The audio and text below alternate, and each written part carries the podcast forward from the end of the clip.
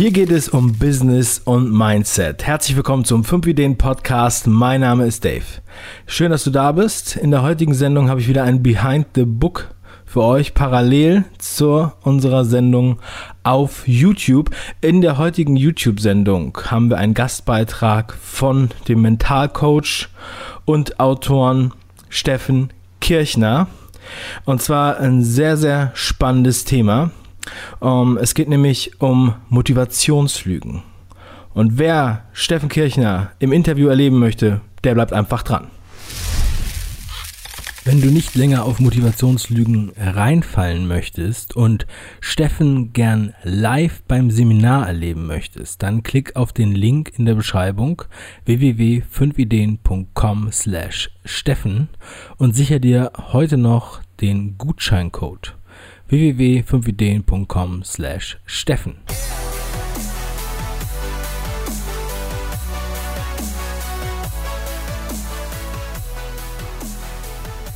Ja, herzlich willkommen zur Show. Heute geht es um, wie ich eben schon mal kurz erwähnt habe, Motivationslügen. Ja? Mentalcoach, Motivationslügen. Also da denkt man ja als erstes, Ho, der, der räumt jetzt mit allem auf, was wir hier bisher ähm, in anderen Büchern immer wieder gelesen haben. Bevor ich ihn selbst zu Wort kommen lasse, einmal kurz das, was sie heute bei fünf Ideen vorgestellt haben, also was er selbst persönlich sich ähm, ähm, vorgestellt hat, das war zum einen, dass, ähm, dass die Willensstärke dich nicht erfolgreich macht. Ein Punkt, den man eigentlich überall liest. Erfolg mache nicht wirklich glücklich. Das Selbstbewusstsein ist keine Voraussetzung für den Erfolg. Man soll nicht ständig an sein Ziel denken und das Never Give Up Prinzip vergessen. Also, das sind steile Thesen. Ja, es wird super, sehr, super spannend. Herzlich willkommen für den Podcast Steffen Kirchner. Einen schönen guten Tag. Servus, David. Schön, dass ich da sein kann. Ja, mein Lieber, das freut mich wirklich sehr, dass wir das hier ähm, hinbekommen haben. Wir sind ja schon seit etlichen Monaten ähm, in Kontakt und ähm, ja, freut mich auch sehr, dass du da die Sendung, ähm, ja, den Gastbeitrag gemacht hast. Das ist wirklich sehr gut gerockt. Wer das noch nicht gesehen hat, der sollte das äh, sich angucken, ist natürlich verlinkt in der Beschreibung. Aber Steffen, jetzt ähm, erzähl uns doch mal erstmal so ein bisschen von deinem Background, ja? Also, ähm, ich muss sagen, wo kommst du her? Wo hast du das gelernt? Du bist jetzt Mentalcoach. Du hast da sehr viel, ähm, sehr viel Erfahrung. Du bist da sehr renommiert, sehr gefragt. Ähm, nicht nur in Seminaren und Büchern, sondern auch im Fernsehen zum Beispiel. Und ähm, ja, jetzt hast du natürlich hier diesen, diesen knackigen, polarisierenden äh, Titel deines Buchs Tod motiviert wo du mit Motivationslügen aufräumst. Bitte hol uns doch erstmal ab, so wie war dein Werdegang zu diesem Mentalcoach? Ja, also ich bin auf alle Fälle mal kein Wissenschaftler. Ich sage immer, ich bin eher ein Machenschaftler, weil ich immer so aus dem Machen und aus dem Tun rauskam. Also ich komme einfach aus der Praxis. Ich habe ähm, einige Jahre mal professionell Tennis gespielt, habe Bundesliga gespielt, ähm, habe damit mein Geld verdient, hatte dann auch eine Tennisschule noch nebenbei. Also ich war schon immer auf mehreren Hochzeiten gleichzeitig unterwegs und habe aber dann bei dieser aktiven Tenniskarriere auch gemerkt, dass zwar ja, das Talent auf der einen Seite da wäre, aber auf der anderen Seite die Liebe zu diesem Beruf nicht ausreichend vorhanden ist. Die Liebe zum Sport, ja, aber nicht die Liebe zum Beruf des Tennisprofis, weil der mit, äh, also ja, der hat mit Entbehrungen zu tun, da ist ein Preis dafür zu bezahlen, den ich nicht bezahlen wollte. Dann habe ich ähm, mich dafür entschieden, äh, mich weiter zu orientieren. Mein Vater ist Steuerberater, das muss man wissen, hat eine eigene Steuerkanzlei, von dem her ist dieser, ja, der Bürojob, der klassische, mir natürlich so ein bisschen auch immer vor gelebt worden, auch ein Stück weit. Er liebt auch diesen Beruf, ist auch ein erfolgreicher Unternehmer. Und so habe ich Betriebswirtschaft studiert, weil ich gedacht habe, naja, vielleicht kannst du irgendwann mal in die Steuerkanzlei von deinem Papa einsteigen, wenn das mit dem Tennis nicht klappt. Und das habe ich dann auch erfolgreich abgebrochen äh, nach dem dritten Semester Betriebswirtschaft und habe dann, äh, weil ich gemerkt habe, das ist nicht meine Welt, und habe dann aus der Kombination aus äh, meiner Fähigkeit des betriebswirtschaftlichen, weil da habe ich sehr wohl eine Fähigkeit, allerdings nicht so die Leidenschaft dafür, äh, und meiner großen Liebe dem Sport. Und somit habe ich dann Sportmanagement studiert und bin dann während dieses Studiums ähm, eingestiegen in der Volleyball-Bundesliga in die Geschäftsführung, war also mit Anfang 20, Anfang, ja, Mitte 20, ähm, war ich schon Geschäftsführer von einem Unternehmen mit, ja, 30, 35 Mitarbeitern. Volleyball ist ein Profisport in Deutschland, das muss man dazu sagen. Da ist in der ersten Liga genauso wie in anderen Sportarten eben sind nur noch Profis am Werk und auch außenrum, außerhalb des Spielplatzes. Betreuerstab, Management und so weiter.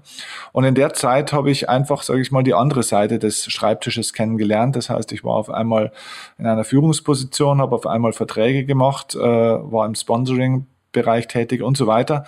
Und über den Kontakt oder über diese Arbeit habe ich Kontakt bekommen dann eben zu vielen Wirtschaftsunternehmen natürlich auch, die ich eigentlich für Sponsoring gewinnen wollte. Und die fanden das immer ganz, ganz spannend. Weniger das Volleyball, sondern eher so die Hintergründe. Was kann eigentlich die Wirtschaft vom Sport lernen? Was macht ein Wirtschaftsunternehmen, das Problem hat, einen Mitarbeiter zu integrieren? Wie machen das Sportmannschaften? Das haben die mich gefragt. Das habe ich denen erzählt. Ich habe denen dann so einen 15-Minuten-Monolog hingeklatscht. Und dann sagten die immer, großartig, können Sie das irgendwie mal bei unserer Tagung erzählen? Habe ich gesagt, ja gut, dann erzähle ich es halt. Und ähm, ja, so kam ich dann nach und nach zu den ersten Vorträgen. Und dann habe ich festgestellt, Mensch, das macht ja riesig Spaß. Vielleicht sollte ich auch mal lernen, was ich da erzähle, weil ich habe das ja nur aus meiner eigenen Erfahrung einfach erzählt. Und habe dann eben also unzählige Aus- und Weiterbildungen gemacht und ja, bin bis heute ein täglicher Lerner auch. Ähm, natürlich viel im motivationspsychologischen Bereich und äh, ja, ganz vielen anderen Bereichen und kam also praktisch dann auch in diese Coaching-Welt hinein, arbeite bis heute viel mit Spitzensportlern, mit Teams und halt im Kern ja so roundabout 100 Firmenveranstaltungen im Jahr ab, wo ich also von Firmen gebucht werde für Vorträge und Seminare. Habe eigene öffentliche Seminare, ab und zu bin ich im Fernsehen, in Medien, äh, manchmal schreibt man ein Buch. Also man macht ja alles Mögliche. Also von dem her ist die Frage, was machst du eigentlich beruflich, immer so eine schwierige Frage, weil die in äh, fünf Minuten kaum zu beantworten ist. Und da ist mir eben auch aufgefallen, und das ist eigentlich der Hintergrund für das Buch Tod motiviert, dass in diesem ganzen Bereich, ähm, da steckt ja die Motivation auch immer mit dabei, ne? ähm, dass da unglaublich viel erzählt wird, schon seit vielen Jahren und Jahrzehnten und dass da ja auch ähm, bestimmt auch einiges immer so dran ist. Also da gibt's ja schon auch Wahrheiten und ähm, Prinzipien, die funktionieren, aber dass auch ganz, ganz, ganz viele Irrtümer unterwegs sind. Und diese Irrtümer sind teilweise einfach Wissenslücken oder manchmal auch bewusste Lügen, die gestreut werden von bestimmten Absendern, die ein Interesse daran haben, dass Menschen das glauben. Und diese Motivationslügen und Irrtümer, dieses fehlende Verständnis darüber, wie wir eigentlich emotional funktionieren und was uns wirklich tatsächlich langfristig antreibt und die Motivation stärkt, anstatt sie in Wahrheit zu schwächen, ähm, das ist der Hauptgrund, warum die meisten Menschen, auch die meisten Unternehmen scheitern. Da bin ich 100% davon überzeugt und das ist mein Job. Sehr, sehr geil. Ja, vielen Dank. Ähm, Ah, interessante Welt, in die du da, äh, aus der du kommst und äh, wie sich das so entwickelt hat, wirklich dieser organische Prozess. Das ist so ein, ähm, ja, so ein Stück weit dieser Background aus dem Sport ist natürlich so ähnlich wie bei Christian Bischoff, der ja eigentlich Basketballprofi mal war. Die kennst du ja sicherlich. Ist ja auch mal sehr, sehr weit ja, oben in den Podcast-Charts. Er ist nun ja auch auf einer sehr starken Motivations, äh, Ebene. Ja, also sehr motivierende Worte. Hörst du seinen Podcast ab und zu und wie ähm, ja, schätzt du den Wahrheitsgehalt seiner Motivationsmethoden ein? ähm, also ich habe Christians äh, Podcast äh, durchaus äh, schon mal gehört. Das ist zwar schon eine Zeit her, also ich höre das jetzt nicht regelmäßig. Ich höre für mich selber ganz andere Sachen, ähm, weil ich einfach mich selber weiterbilde in Bereichen, vor allem wo ich selbst auch das Gefühl habe, noch weiter lernen zu wollen. Ähm, da fällt jetzt sein Podcast nicht direkt unter meine Favorites, ähm, was aber nicht heißt, äh, dass das grundsätzlich nicht äh, ja, gut ist. Man, man, merkt es ja auch eben auch an den Downloadzahlen. Du sagst es ja richtig, er ist, glaube ich, sehr weit oben in den Podcasts. Ich verfolge auch die Charts ehrlich gesagt nicht, weil das nichts ist, was mir irgendwas bringt oder was mich besser macht. Ähm, ja, jeder hat seine Art grundsätzlich mal. Christian äh, hat eine eigene Persönlichkeit, die natürlich, ich kenne ihn relativ gut, die natürlich auch äh, laut ist, die also ähm, extrovertiert ist in dem Sinne. Das ist nicht gut und nicht schlecht, sondern das ist einfach so, wie es ist. Und er bringt seine Inhalte auf seine Art und Weise rüber. Und ähm, ja, man sieht natürlich am Zuspruch der Leute, dass er da auch viele Menschen abholt und ähm, klar, ich habe eine andere Art und viele andere, die im Markt sind, haben auch eine andere Art. Die Frage ist eine ganz eine andere. Die Frage ist, ist das, was du rüberbringst, ehrlich und echt? Also weißt du wirklich, dass das, was du erzählst, funktioniert. Und ich kenne Christians Inhalte jetzt nicht allzu intensiv, von dem her kann ich jetzt keine Bewertung zu seiner Arbeit da jetzt irgendwie abgeben oder will ich nicht abgeben. Ähm, aber ich glaube einfach, dass es zu viele Leute auch im Markt gibt, die ganz bewusst Menschen einen Floh ins Ohr setzen und ähm, ja, einfach nur mit dem Ziel, irgendwas zu verkaufen und ja, zum Beispiel so dieses Thema, ne, du musst zuerst selbstbewusst sein, wenn du erfolgreich sein willst. Das ist natürlich eine coole Aussage, wenn du ein super Upsell für deine Seminare und so weiter machen willst, weil jemand, der natürlich kein Selbstvertrauen hat, und das sind ja die allermeisten, die ein Selbstvertrauensthema haben, der sagt dann, ja Mensch, da muss ich erstmal dieses Selbstvertrauen aufbauen, sonst kann ich ja meine Ziele und Träume gar nicht verwirklichen. Und genau das Gegenteil ist halt in Wahrheit der Fall. Ähm, und Selbstvertrauen entsteht vor allem nicht in Seminaren und nicht am äh, Tisch beim Nachdenken und nicht durchs Bücherlesen. Selbstvertrauen ist eine, eine Emotion. Eine, und eine Emotion kriege ich nur durch Erfahrungen. Das heißt, ich muss etwas tun und zwar nicht nur einmal. Da reicht auch kein emotionales Erlebnis in einem Seminar, sondern das ist ein Prozess. Da werden wir nachher später noch ein bisschen genauer drauf eingehen, denke ich. Und ja, von dem her muss man den Leuten halt einfach schon auch wirklich mal, finde ich, reinen Wein einschenken, damit sie auch verstehen, was so los ist. Denn diese ganze Motivationsbranche macht es mittlerweile sehr ähnlich wie die Versicherungsbranche ähm, oder auch andere Branchen, die Wahrheiten so gekonnt, sage ich mal, verschleiern, dass es die Leute ähm, einfach gar nicht verstehen, dass sie eigentlich an der Nase rumgeführt werden. Aber ähm, da ist aber jetzt kein gezieltes Bashing gegen irgendjemand und auch nicht gegen Christian Bischof oder sonst irgendjemand gemeint, weil ich einfach gar nicht weiß, was die im Detail jetzt alles machen. Jeder muss seinen Coach und, und äh, Speaker finden, der für ihn passt und dann aber halt trotzdem auch immer kritisch hinschauen. Das ist auch was, was ich meinen Leuten in meinen Seminaren auch immer wieder sage. Bitte glaubt mir einfach nicht, bloß weil ich auf einer Bühne stehe und irgendwas erzähle. Glaubt nicht einfach nur das, was ich erzähle, sondern prüft es, schaut kritisch hin. Und es kann auch eine andere Wahrheit für dich vielleicht stimmen. Wir erzählen auf der Bühne unsere Erfahrungen und trotzdem kann es sein, dass andere Erfahrungen auch richtig sind oder in einem anderen Kontext unter anderen Umständen auch stimmen. Und das ist, glaube ich, sehr wichtig. Also einfach diese Kritikfähigkeit einfach nicht zu verlieren und nicht den Leuten blind hinterherzulaufen, so nach dem Motto, der sagt mir, wie ich mein Leben zu führen. Ja, sehr, sehr interessant. Ähm, also ich finde das Thema sowieso definitiv sehr interessant, weil am Ende des Tages ist es natürlich so, dass du, obwohl du Motivationslügen aufdeckst, ja, sagst, okay, das ist jetzt hier eigentlich nicht ganz richtig. Man muss es eigentlich aus dieser Perspektive betrachten. Deine Seminarteilnehmer oder auch deine Leser ja dennoch motivierst am Ende des Tages, oder? Wie siehst du das? Ja, absolut. Ja, ja, klar. Man motiviert die Leute natürlich schon. Äh, bloß, mh, mm, ich kann dir ein Beispiel nennen. Ich hatte gestern gerade ein Telefonat mit einem Kunden, ähm, der mich für einen Vortrag buchen wollte und auch gebucht hat. Und äh, dann kam irgendwann, nachdem wir dann so die Inhalte besprochen hatten, um was es gehen soll und die Zielgruppe und die, einfach den Rahmen der Veranstaltung abgeklärt hatten, kam dann so diese spannende, entscheidende Frage, die ganz oft gestellt wird, dass sie dann gesagt haben, ja, Herr Kirchner, jetzt noch eine Frage, wie ist denn das eigentlich mit der Nachhaltigkeit? Und sage ich, was, welche Nachhaltigkeit? Ja, wie, wie, wie stellen Sie denn die Nachhaltigkeit von Ihrem Vortrag sicher? Dann habe ich gesagt, ganz ehrlich, Leute, Nachhaltigkeit ist euer Job. Ja, äh, und das sage ich auch jedem Seminarteilnehmer. Ein Seminar kann keine Nachhaltigkeit bieten. Sie, äh, es, ist, es ist dein Job, weil Nachhaltigkeit bedeutet, dass du etwas kontinuierlich dann auch umsetzt, dass du was machst damit und dass du dafür sorgst, dass du ins Tun kommst ähm, und dass es nachhält, ja, musst du der sein, der nachhält. Du musst der sein, der es betreut und pflegt wie eine Pflanze. Ich kann auch keine Pflanze kaufen und kann zu dem sagen, ja, wie ist denn das jetzt mit der Nachhaltigkeit von der Pflanze? Lebt die dann auch die nächsten vier Jahre? Ja, die lebt, wenn ich mich täglich oder wöchentlich zumindest mal drum kümmere. Und ähm, bei den Seminaren ist es auch so. Ja, natürlich ist es bei einem Seminar, sage ich mal, das, das Mindeste, dass ich doch erwarten kann, dass ich aus dem Seminar motiviert auch rausgehe. Natürlich, Seminare ähm, verursachen Emotionen und am besten äh, positive Emotionen. Ja, das ist etwas, was ich beim Seminar mitkaufe und das ist auch gut so, weil es ist ein Energieschub sozusagen, den du am Anfang auch brauchst, um ins Tun zu kommen. Nicht um dein Leben lang motiviert zu sein, sondern um ins Tun zu kommen, diesen Nachbrenner einzuschalten, den ersten Schubser sozusagen zu geben, dass du die ersten Doings auf deinem Weg dann machen kannst. Und dann brauchst du natürlich, und da unterscheiden sich gute von schlechten Seminaren, weil bei den schlechten Seminaren ist eben nur Emotion und nur Push. Und aber egal wie hoch der Push ist, egal wie hoch die Emotion ist, mit der du rausgehst, nach ein paar Tagen ist die trotzdem wieder ähm, verschwunden. Also du bist wieder auf deinem normalen Level und das hat nichts mit der Qualität des Seminars zu tun, sondern einfach mit der Art, wie mehr Menschen funktionieren.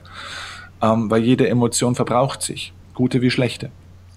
Ähm, außer bei schlechten, wenn ein Krankheitsbild dahinter steht, wie bei Depressionen, dann ist es was anderes. Aber Emotionen verbrauchen sich und das heißt, ein gutes Seminar bietet Strategien, ähm, wie du nach dem Seminar konkret strategisch und taktisch vorgehst, um das, was du dir vorgenommen hast, im Seminar auch umzusetzen.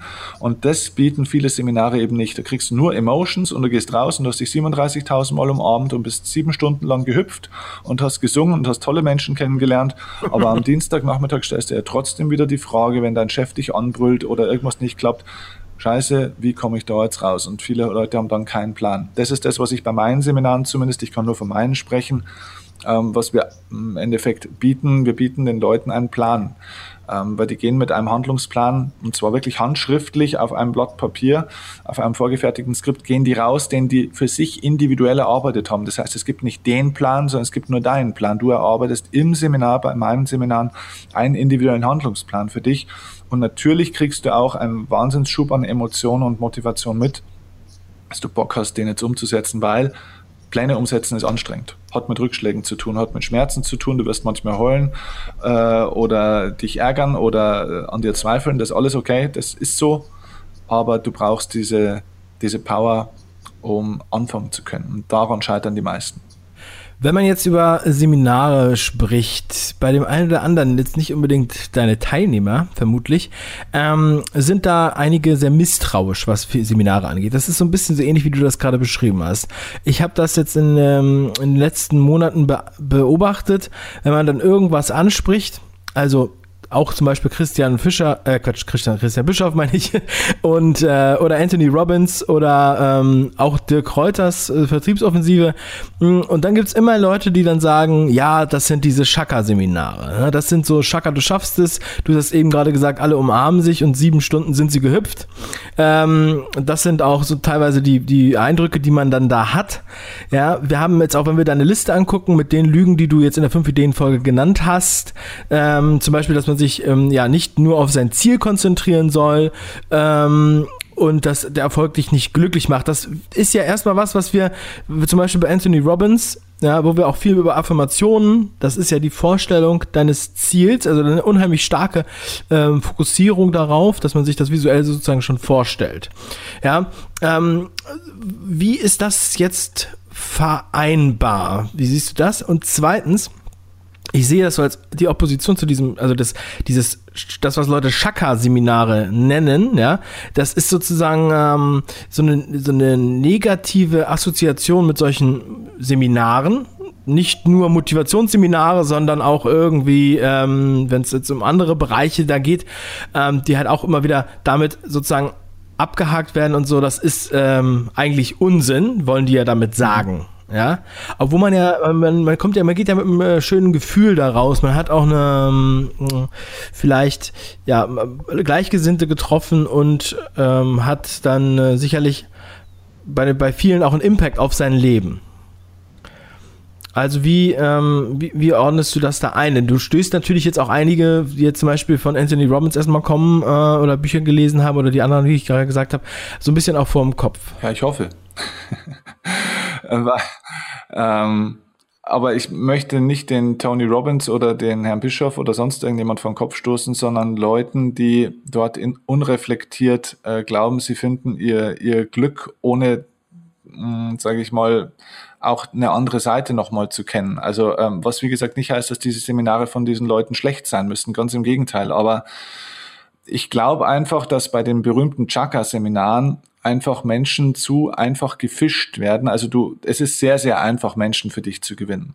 Wenn du populistische Aussagen machst wie Never Give Up und so weiter und so fort, das trifft bei jedem irgendwie den Punkt, ja, weil jeder sagt, wow, wie geil ist das, wenn du durchhältst, wie, wie, man kennt diese Geschichten aus dem Film, äh, wo große Helden niemals aufgegeben haben, ne, The Gladiator und so weiter und so fort, immer durchgehalten, das ist, das ist etwas, was wir Menschen bewundern und das kann ich natürlich super einfach verpacken, die emotionalen Knöpfe der Leute drücken. Und jeder Mensch in der Welt hat auch schon mal im Kleinen Kleinen zumindest eine Erfahrung gemacht, wie cool es sich angefühlt hat, was durchgezogen zu haben, da wo du eigentlich davor gesagt hast, nee, komm, ich höre auf. Das heißt, du kannst Menschen so einfach äh, gewinnen für dich. Ähm, und das ist das Gefährliche an der Sache, dass die Leute einfach ihre Reflexionsfähigkeit verlieren. Sie schauen sich diese Botschaften, die ihnen genannt werden, unreflektiert an und sagen, so ist es.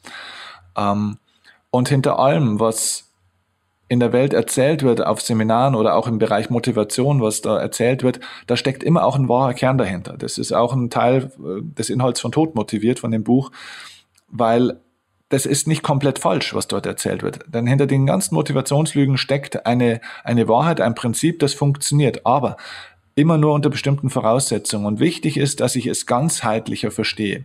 Das Problem bei dem ganzheitlichen Verstehen ist bloß, dass der unangenehme Teil der Wahrheit meistens nicht erzählt wird. Das heißt, wenn wir jetzt mal ein ganz klassisches Beispiel nehmen, The Secret, das Geheimnis, ja, Weltbestseller, dieses Buch, da geht es um dieses Gesetz der Anziehung. Dieses Gesetz der Anziehung, äh, das heißt, also in Deutschland wurde da Bärbel Mohr ja sehr bekannt mit dem Buch. Das heißt in Deutschland äh, Bestellung beim Universum. So, das heißt, das Prinzip dahinter ist ganz einfach. Äh, du, du stellst dir das vor, was du gerne haben möchtest und visualisierst es regelmäßig und schickst praktisch, so ist die Metapher, diesen Wunsch somit unter bestimmten Voraussetzungen ans Universum ab und das Universum liefert wie in einem Warenhaus. So. Der Punkt an der Sache ist, die ganze Nummer so zu erzählen, ist eine Lüge. Aber trotzdem steckt ein wahrer Kern dahinter, weil natürlich gibt es ein Resonanzprinzip. Natürlich, und das weiß man ja auch im Sport, das weiß man überall, wenn du dich mental auf etwas ausrichtest, ja, wenn du Dinge visualisierst, Bewegungsabläufe, Erfolge, ähm, Gespräche, was auch immer, natürlich programmierst du dein Unterbewusstsein damit und natürlich hat es eine Veränderung deiner Wahrnehmung und so weiter zur Folge. Das heißt, ja, da gibt es schon einen Punkt, wo wir Dinge auch mit verursachen können ähm, und die Wahrscheinlichkeiten dafür natürlich erhöhen können. Ja, ähm, Ärzte trainieren bestimmte Operationen Monate, teilweise jahrelang äh, mental. Äh, Piloten trainieren ähm, Katastrophen mental. Ja, also dieser Held vom Hudson River zum Beispiel, damals der dieses Flugzeug da notgelandet hat, wo kein Mensch gestorben ist, wo es eine komplette Bruchlandung in einem Fluss war. Ähm, der hat das gesagt, der hat das einfach x-mal im Kopf davor durchgespielt. Also ja, diese mentale Programmierung und diese Vorstellungskraft ist ein Teil, ist ein Erfolgsprinzip, aber das geht deswegen nicht so weit. Und das ist der Punkt, wo es in Seminaren oftmals dann überzogen wird, dass man das so entgrenzt.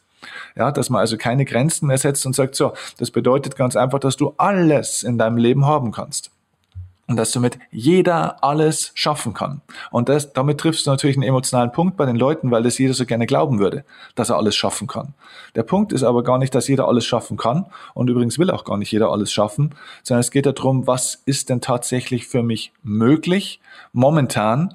Und wie kann ich denn überhaupt mal dahin kommen, das zu schaffen, woran ich überhaupt glauben kann? Und dann können wir uns mal drüber unterhalten, wie du diese Grenzen auch erweiterst. Und dieses Schaffen können zum Beispiel, wenn wir bei diesem Thema bleiben, hat damit zu tun, dass du eben nicht nur positiv denken musst, sondern dass du dich eben auch mit möglichen Niederlagen vor, also dass du dich darauf vorbereitest, dass du einen harten Preis dafür bezahlst, dass du manchmal scheiterst und dass du einen Weg auch manchmal eben aufgeben musst. Weil aufzugeben bedeutet ja nicht, ähm, dass du gescheitert bist, sondern es bedeutet vielleicht auch einfach nur einen Neuanfang zu machen und etwas zu tun, wo du sagst, ich habe mich in dem Alten vielleicht auch verrannt. Ähm, also man spricht da von diesem berühmten Pyrrhus-Sieg. Äh, der Pyrrhus, das war im dritten Jahrhundert vor Christus ein König und äh, der ist für die Griechen in den Krieg gegen die Römer gezogen.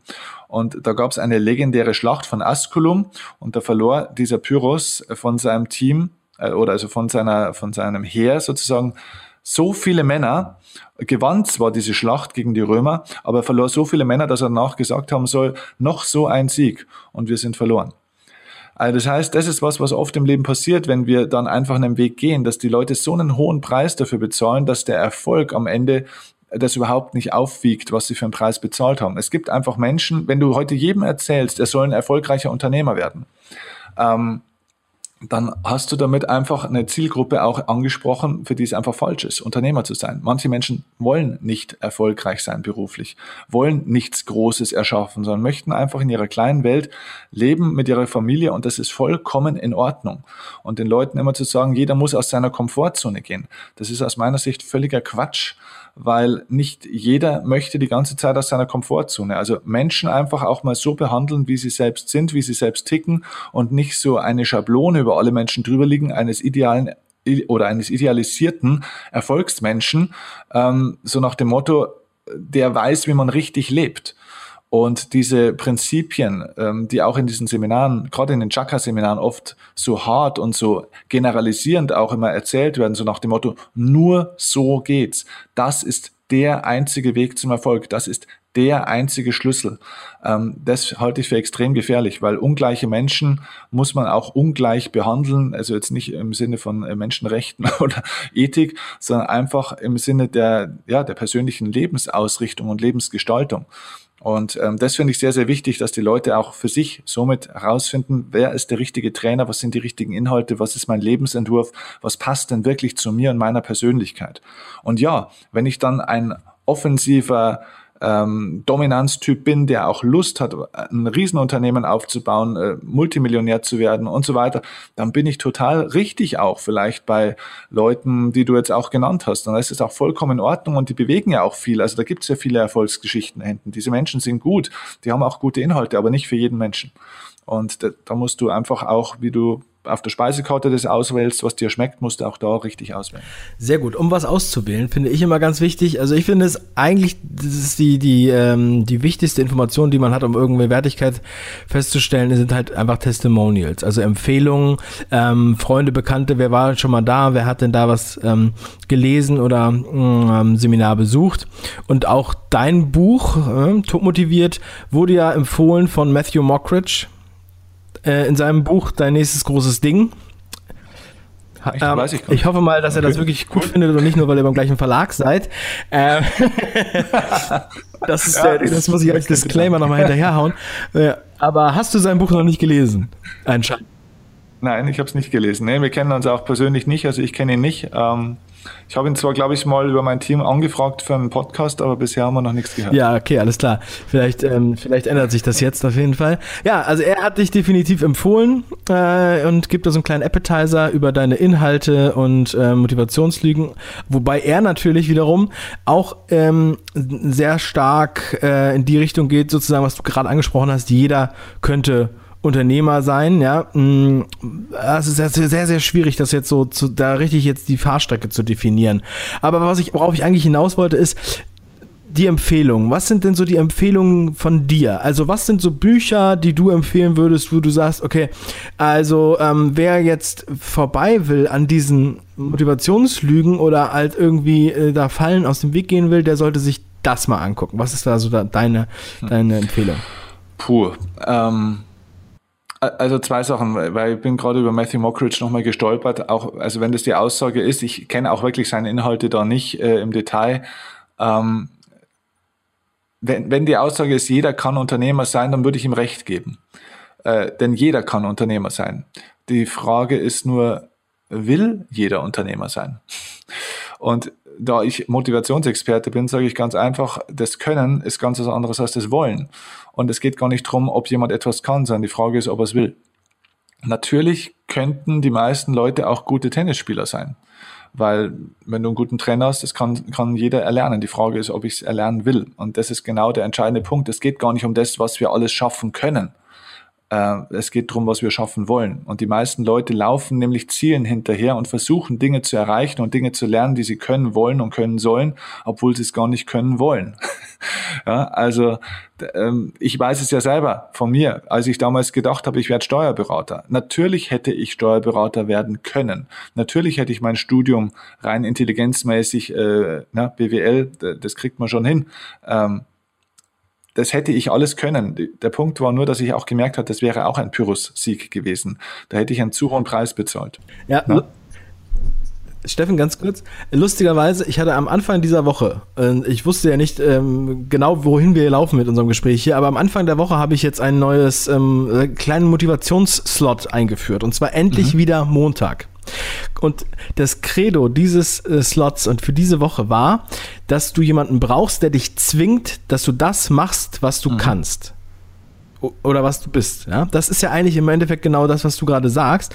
Also natürlich, ich könnte jetzt, ähm, wenn ich jetzt unbedingt wollte, könnte ich wahrscheinlich auch mhm. gut Tennis spielen lernen und vielleicht auch Tennis-Profi werden.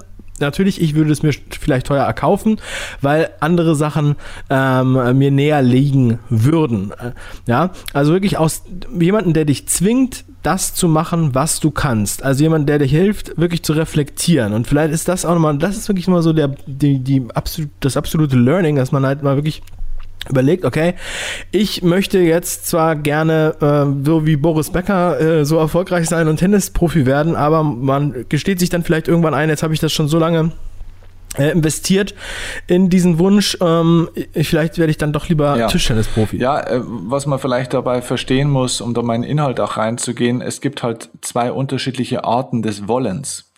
Das heißt, es gibt auf der einen Seite das natürliche Wollen, also das vom Herzen her kommt, jetzt mal vereinfacht gesagt. Also das ist die klassische Motivation, das, was dich natürlich antreibt, um die Dinge tun zu ja, zu tun, die du wirklich tun willst. Und es gibt aber noch ein anderes Wollen. Und das ist nicht die Motivation, sondern die sogenannte Volition, die schreibt man mit V. Und das ist die sogenannte Willenskraft. Und die Willenskraft ist die Energie, die dich dazu antreibt oder die dir ermöglicht, die Dinge im Leben tun zu können, die du eigentlich gar nicht tun willst. Also zum Beispiel, angenommen, jemand hat äh, eine ausgeprägte Eigenschweißallergie, ja, also ist einfach ein stinkfauler Hund und hat keinen Bock, äh, sich sportlich zu betätigen, ist eher bequem, dann ist es so, dass der natürlich lernen kann, regelmäßig zu joggen. Also jeden Tag eine halbe Stunde Sport zu machen. Das kommt aber nicht aus seiner Motivation und dafür braucht er nicht mehr Motivation, weil es ja nicht sein ursprüngliches, eigenes, natürliches Bedürfnis ist, sich sportlich zu betätigen, sondern er braucht dafür mehr Volition, also mehr Willenskraft. Also das, und Volition ist ein mentaler Muskel, den kann ich trainieren und es macht auch Sinn, den zu trainieren. Und wenn du mal ganz genau hinschaust, auch bei den ganzen Seminaren, die es oft so gibt, das sind gar keine Motivationstrainer, sondern es sind Volitionstrainer. Denn die, die, kapieren das ja selber gar nicht, diesen Unterschied, ja. Aber so ist es, weil die den Leuten praktisch erklären, wie kannst du dich überwinden, wie kannst du deine Ängste überwinden, wie kannst du ähm, deine Grenzen überwinden, wie kannst du aus der Komfortzone gehen und so weiter, mutiger sein. Das ist alles Volition. Das hat mit der Motivation überhaupt gar nichts zu tun. Und ähm, es geht auch in den Unternehmen ganz, ganz stark immer darum, den Leuten zu erzählen, wie sie mehr, äh, ja, sage ich mal, tun können im Sinne, wie kannst du noch mehr Leistung bringen, noch mehr Gas geben, gerade im Verkauf zum Beispiel auch mit ähm, Neins noch besser umgehen können. Das ist alles Volition. Alles wichtig, alles gut. Bloß wenn ein Mensch eben nur aus der Volition heraus arbeitet, also das heißt nur seinen Willenskraftmuskel benutzt, auch der wird irgendwann schwächer. Ich stelle mir das einfach vor wie so, ähm, ja, immer wie ein Bankkonto.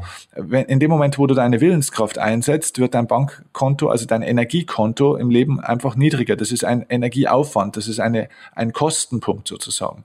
Wenn du etwas tust, was dich motiviert, was du also von Natur aus gerne tust, ist es wie eine Einzahlung auf dieses Energiekonto. Und was die meisten Leute machen, ist, dass sie eben Ziele nur versuchen, aus der Volition heraus zu erreichen, nur immer mit der Willenskraft. Und da geht's immer um höher, schneller, weiter und immer mehr und noch mehr und noch mehr und noch mehr. Und das ist das, wie auch in vielen Unternehmen immer gearbeitet wird und auch in Seminaren, wo die Leute über die Willenskraft auf immer höhere Levels getrieben werden. Und der Punkt ist, dass sie das tatsächlich sogar lernen können. Die Frage ist bloß, macht es Sinn? Und das ist das, wo ich einfach kritisch die Leute abholen will und sagen will, überleg dir mal, ob das das ist, was du wirklich willst, wenn du auch mal diese ganzen Erwartungen von außen mal wegnimmst, wenn du mal deine Eltern, deine Freunde, deinen Chef, deine Bekannten, deine Frau, deinen Mann, deine Kinder, wenn du die und deren Erwartungen mal alle weglässt und es nur um dich alleine geht und du niemanden was äh, ja recht machen musst oder Anerkennung von denen brauchst oder einfach irgendwie zeigen willst, dass du der Größte bist, wenn du das mal alles weglässt, würdest du das selbst für dich alleine wirklich so tun wollen? Und da kommen viele auf die Antwort, nee, für mich selber würde ich es gar nicht tun wollen. Ich mache es eigentlich nur, um Anerkennung zu kriegen und deswegen benutze ich meine Willenskraft. Deswegen macht es trotzdem Sinn, manchmal auch Dinge zu tun, die man eigentlich gar nicht tun will, weil ja, Du musst als Persönlichkeit natürlich dich weiterentwickeln und wachsen. Das ist schon was Gutes, aber die Verhältnismäßigkeit fehlt oftmals. Meistens, die meisten Leute arbeiten 90 Prozent nur aus der Willenskraft und zu 10 Prozent aus der Motivation. Und das ist übrigens auch der Grund dafür, warum diese Burnout-Erkrankungen, Depressionen, diese ganzen psychosomatischen Krankungen oder man nennt es auch Befindlichkeitserkrankungen, ja, das sind lauter Befindlichkeiten, die, die Leute heute haben, die nicht passen, ähm, warum die so zunehmen. Das ist der Grund dafür, weil die Leute ihre Verantwortung für sich selbst nicht mehr übernehmen. Und äh, ja, das ist einer der Hauptgründe. Du hattest jetzt noch zu dem Thema Bücher gefragt. Ähm, was wären Tipps? Ist total schwer, weil du da jetzt natürlich auch, ähm, wie gesagt, auch wirklich personenabhängig schauen musst, es ist auch wie beim Einkaufen. Ne? Also ich meine, du kannst jetzt auch nicht sagen, so welche Kleidung solltet ihr am besten einkaufen. Es muss dein Geschmack sein, es muss zu dir passen, es muss zu deiner momentanen Lebenssituation passen und es gibt auf alle Fälle Lebenssituationen, Lebensphasen, da wo dir ein Seminar von einem Christian Bischof total helfen kann oder auch von einem Tony Robbins oder von Matthew oder von Tobias Beck ist zum Beispiel äh, mit Sicherheit auch ein toller äh, Kollege. Ähm, natürlich kann dir das dann helfen, aber ich glaube, alles hat so seine richtige Zeit. Ähm, und bei mir ist das auch so, bei Menschen, an denen ich mich orientiere, das sind jetzt sehr, sehr selten deutschsprachige Leute, ähm, aber ist egal, aber jeder Mentor, in Anführungszeichen, jeder Coach hat so seine Zeit, seine richtige. Und es gibt Leute, mit denen ich mich vor zwei, drei Jahren beschäftigt habe, mit denen ich mich heute nicht mehr so beschäftige, weil heute eine andere Zeit ist, weil ich für mich was anderes brauche. Also von dem her einfach immer bedarfsorientiert äh, sowas auswählen. Wenn du jetzt einen Kontrastpunkt willst zu diesem ganzen klassischen alten Chaka, du kannst alles schaffen, Gedöns, äh, wäre mal ein interessantes Buch, dass du mal das Buch von Silvia Löken zum Beispiel liest, ähm, Intros und Extros. Ähm, heißt, glaube ich, dieses zweite Buch von ihr, das ist großartig. Eins hieß Leise Menschen, soweit ich weiß. Also die hat das wunderbar mal beschrieben, dass auch introvertierte, ruhige Menschen auch extrem erfolgreich sein können und ihr Mann oder ihre Frau stehen können, ohne immer ähm, laut rumzuhüpfen. Und ähm, ja, das ist ein großartiger Typ. Ich finde Dieter Lange, finde ich einen großartigen Kollegen. Ähm, vor allem seine Vorträge und Seminare sind hervorragend. Ähm, ja, es gibt, es gibt wirklich so viele tolle Leute. Wie gesagt, Tobi Beck ist ein großartiger Kollege. Auch der macht natürlich wahnsinnig viel mit Extrovertiertheit und wird viel gesprungen und äh, umarmt und so weiter, aber auf eine andere Art und Weise. Das kommt mehr vom Herzen und nicht so dieses Zwanghafte, wir finden uns jetzt großartig ähm, ist eine andere Herangehensweise. Aber wie gesagt, der Markt ist so groß, jeder findet seinen richtigen Ansprechpartner mit Sicherheit. Ja. Ja, auf jeden Fall sehr, sehr gut, sehr viele gute Impulse. Ich habe jetzt mir das jetzt auch mal direkt aufgeschrieben. Ähm, natürlich bei dem einen oder anderen gehen die Meinungen so ein bisschen auseinander. Ich habe zufällig auch nochmal gerade hier das äh, Buch aufgeschlagen von Matthew Mockridge, ähm, wo du empfohlen wirst. ja, da wird mal kurz angeteasert, ähm, so ein paar Punkte aus deinem Buch. Ich wollte noch auf einen äh, zu sprechen kommen, den ich auch sehr wichtig finde, und zwar das ähm, Never Give Up Prinzip und mhm. wie du es nennst, das Better Give Up Prinzip. Also besser aufgeben oder wissen, ähm, wann es genug ist. Ähm, ja, und die ehrliche Reflexion.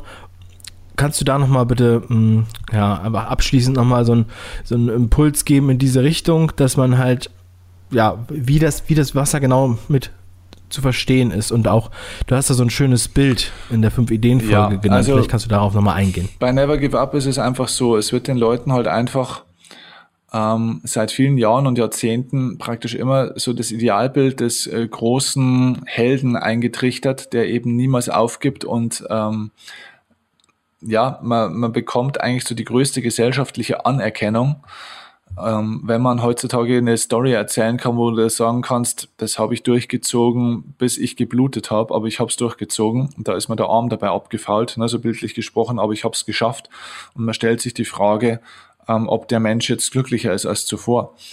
Und ähm, in vielen Fällen ist es eben nicht der Fall. Ähm, also auch da ist es wieder die Frage von dem, was will ich denn wirklich? Ja, ist es ein Wollen, das von mir aus meinem Inneren herauskommt oder ist es ein Wollen, das ich ähm, für die Anerkennung von außen möchte. Natürlich gab es damals, wenn ich mal das Beispiel nochmal von meinem BWL-Studium und dieser angedachten Karriere als Steuerberater sprechen kann, natürlich gab es damals auch ein Wollen in mir, wo ich gesagt habe, ja, ich möchte es schon gerne schaffen. Also ich, ich will das schon schaffen, weil dann wäre mein Papa stolz auf mich und äh, die ganze Familie freut sich, wenn das Familienunternehmen weitergeführt wird. Und hier kennen mich ja auch ganz viele Menschen in meinem kleinen Heimatort und äh, die freuen sich dann auch, wenn das in Firmenhänden bleibt und so weiter und so fort. Aber es war ein Wollen, das auf Anerkennung ausgelegt war und äh, das hatte nichts mit mir selbst zu tun. Ich hatte eine ganz eine andere Leidenschaft. Und bei diesem Aufgeben ist es immer so, ähm, viele Menschen verstehen nicht, dass die Aufgabe an sich die sehr viel größere Willensleistung ist als das Durchhalten. Das heißt, dieses ewige Durchhalten, dieses Never Give Up hat einen ganz großen Anteil an Bequemlichkeit auch. Äh, was man, was man nie glauben würde, wenn man es so oberflächlich betrachtet, weil man sagt, naja, das ist ja anstrengend und sich da immer weiter durchzubeißen. Ja, aber der Mensch ist ein Gewohnheitstier und auch der, der Mensch kann sich auch an Schmerz gewöhnen. Also jetzt nimm mal ein anderes Beispiel, nimm mal, nimm mal das Beispiel ähm, Partnerschaft. Es gibt so viele Leute, die leben in einer Partnerschaft, wo sie auch nach Never Give Up immer wieder mal ihren Hochzeitstag irgendwie über die Runden bringen und eigentlich schon seit 10, 15 Jahren merken, dass diese Beziehung eigentlich schon lange nicht mehr stimmt. Weder für mich, noch für meinen Partner oder meine Partnerin, noch für meine Kinder. Aber nach Never Give Up, wir müssen uns da gemeinsam durchkämpfen, kämpft man sich dann gemeinsam durch. Mit einem Pyrrhus-Sieg auf allen Ebenen, weil jeder eigentlich mehr verliert, als er gewinnt. Und ähm, warum halten die Leute dann oftmals so stark fest und verstecken sich hinter, wir geben niemals auf. Sie verstecken sich dahinter ganz einfach, weil sie Angst haben. Weil sie Angst haben, davor loszulassen. Und loslassen ist die sehr viel größere Herausforderung und die sehr viel größere Leistung, als ständig dranbleiben zu können. Und das, was wir im Leben mit Sicherheit als eine der größten Lebensaufgaben überhaupt haben, ist das Thema Loslassen. Denn du musst alles im Leben irgendwann loslassen. Jeden Menschen, jede Aufgabe, jeden Job, sogar das Leben zum Schluss selbst.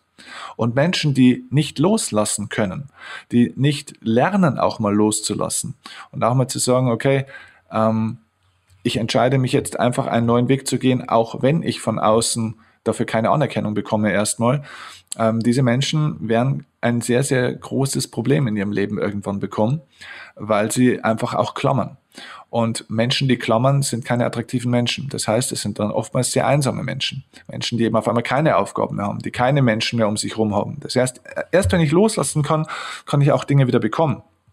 Und das ist, glaube ich, so diese Magie, dass ich für mich auch prüfe, macht es Sinn, jetzt dran zu bleiben? Macht es Sinn, jetzt durchzuhalten? Denn es gibt natürlich auch hier Situationen und äh, Aufgaben im Leben, wo es Sinn macht, nach dem Never Give Up Prinzip die Dinge durchzuziehen, weil ich es selbst für mich auch wirklich erreichen will äh, oder einfach mich weiterentwickeln will. Aber es macht eben auch oftmals Sinn, dass ich ähm, ja, dass ich das auch einfach dann bereit bin aufzugeben. Und ähm, ja, ich glaube, ich glaube, das ist ein ganz wichtiger Punkt, dass man sich da auch mit sich selbst mehr beschäftigt. Weil Never Give Up ist meistens auch sehr stark von außen getrieben dass dich Leute unterstützen, dass du versuchst, auch das nach außen darzustellen. Aber wenn du dir einfach mal Zeit für dich selber nimmst und sagst, okay, für mich alleine ähm, macht es dann wirklich noch Sinn. Ja, wenn es den anderen wurscht wäre in meinem Leben, wenn es den anderen egal wäre, was ich mache, würde ich es dann immer noch so ähm, hartnäckig verfolgen. Und da stellen viele Menschen oftmals fest, nee, dann würde ich es eigentlich lassen und dann macht es auch Sinn, eben einen neuen Weg einzuschlagen. Das Du hast irgendwann von einem Bild gesprochen, das ich jetzt. Äh, sehr, sehr gut. Genau. Steffen, also ich. Ja. Ja, ich wollte dazu einmal ganz kurz einwerfen. Ähm, ich finde es, ich finde es so. Äh, ich hatte persönlich immer diese, ähm, äh, diese, diesen Willen, ja, immer das zu machen, was ich wollte. Und ich habe ähm, gerade, wenn äh, meine, um mein Umfeld irgendwie erwartet hat, ähm, ich wäre jetzt zum Beispiel Steuerberater geworden. Ähm, es gab sogar solche Situationen. Da habe ich dann auch mal gedacht, also nee, also das möchte ich auf keinen Fall machen. Ich möchte mich immer zufrieden und glücklich fühlen. Das war sozusagen immer mein, meine Intention, was sich für mich gut an anfühlt. Das Bild, von dem ich gesprochen habe, das ist die alte mhm. Redensart The Frog in the Pot ja. Prinzip, die du ja in der 5-Ideen-Folge mit erwähnst, in äh, der fünften Idee. Ja, und ähm, vielleicht kannst du diese Idee noch einmal, also dieses Bild einfach noch mal kurz erklären für die, die es, die es ähm, ja noch nicht kennen ja. und dann äh, also, sage ich dir. Es gibt dieses Beispiel von diesem von diesem Frosch, den man versucht zu kochen. Und da gibt es also zwei Varianten. Also die Frage, die, die Kernfrage, die sich jetzt, wie kocht man eigentlich einen Frosch? einen lebendigen. Also das ist jetzt bitte ähm, nicht wirklich bildlich zu meinen, also alle Tierschützer äh, wieder äh, hinsetzen, ganz cool bleiben. Äh, wir würden niemals einen Frosch wirklich kochen, das ist Tierquälerei, macht man nicht. Aber es gibt da eben einen, tatsächlich einen Versuch, der wohl vor vielen Jahrzehnten mal gemacht wurde und der so überliefert ist, wenn du einen Topf hast mit kocht heißem Wasser, das blubbert schon, und du wirfst einen Frosch dort hinein, einen lebendigen, dann springt der dort innerhalb einem Bruchteil von einer Sekunde sofort wieder raus äh, und ist mehr oder weniger praktisch unverletzt und lebt weiter. Das heißt, so kannst du keinen Frosch kochen. Die Strategie ist ganz einfach. Du nimmst einen to Kochtopf mit Wasser, das lauwarm ist, setzt diesen Frosch hinein, der bleibt dann da drin sitzen und dann machst du über einen längeren Zeitraum immer wieder mal so ein, zwei Grad hoch. Das heißt, du erhöhst langsam die Temperatur des Wassers. Und dann ist es tatsächlich also offenbar so, ich habe es ja natürlich noch niemals ausprobiert, um Gottes Willen, aber es ist tatsächlich offenbar dann so, dass der Frosch sich an diese Wärme ja gewöhnt ähm, dann tatsächlich ab einer gewissen Hitze aufgrund von der Belastung, die er auf seinen Körper einströmt, auch schon leichte Muskelspasmen und so weiter kriegt. Also er ist dann wie gelähmt, einfach auch schon so ein bisschen und wird sehr, sehr träge, hält aber den Schmerz aus und irgendwann stirbt er dann einfach.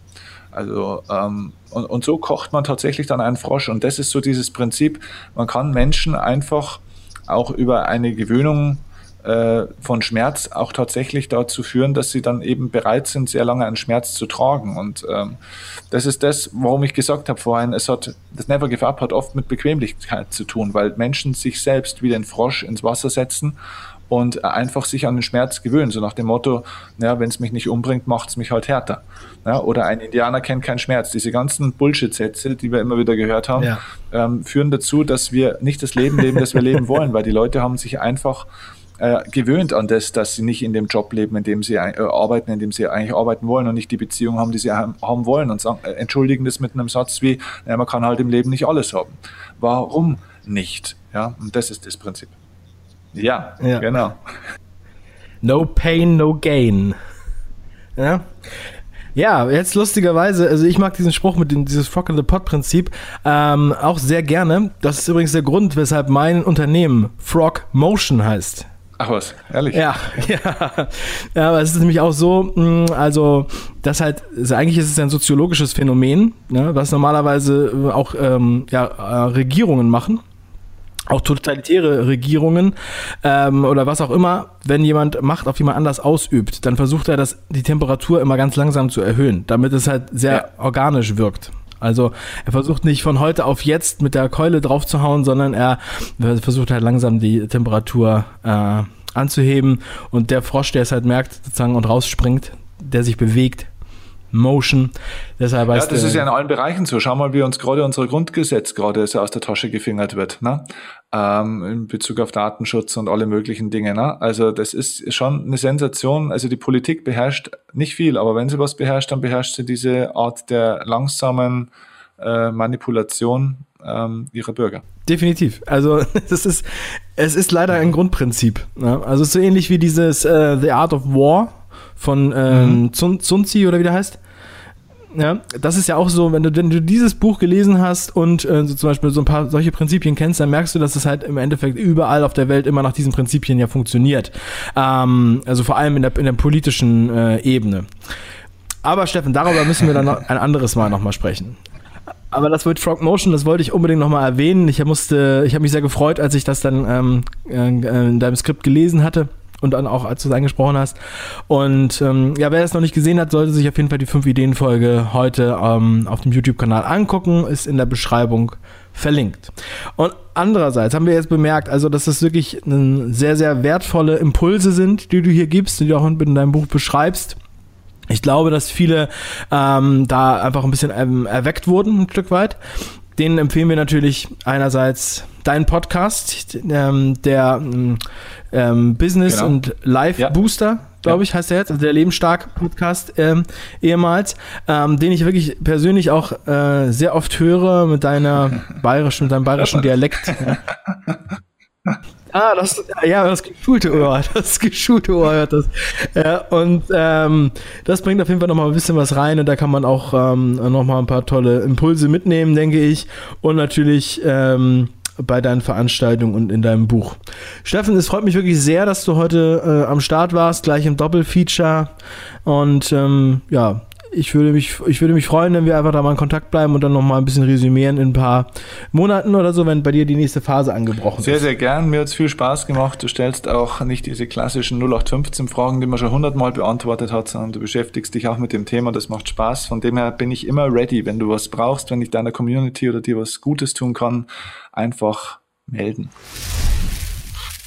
Wenn du nicht länger auf Motivationslügen reinfallen möchtest und Steffen gern live beim Seminar erleben möchtest, dann klick auf den Link in der Beschreibung www.5ideen.com slash Steffen und sicher dir heute noch den Gutscheincode www.5ideen.com slash Steffen. Schön, dass du dabei warst. Bis zum nächsten Mal. Dein Dave.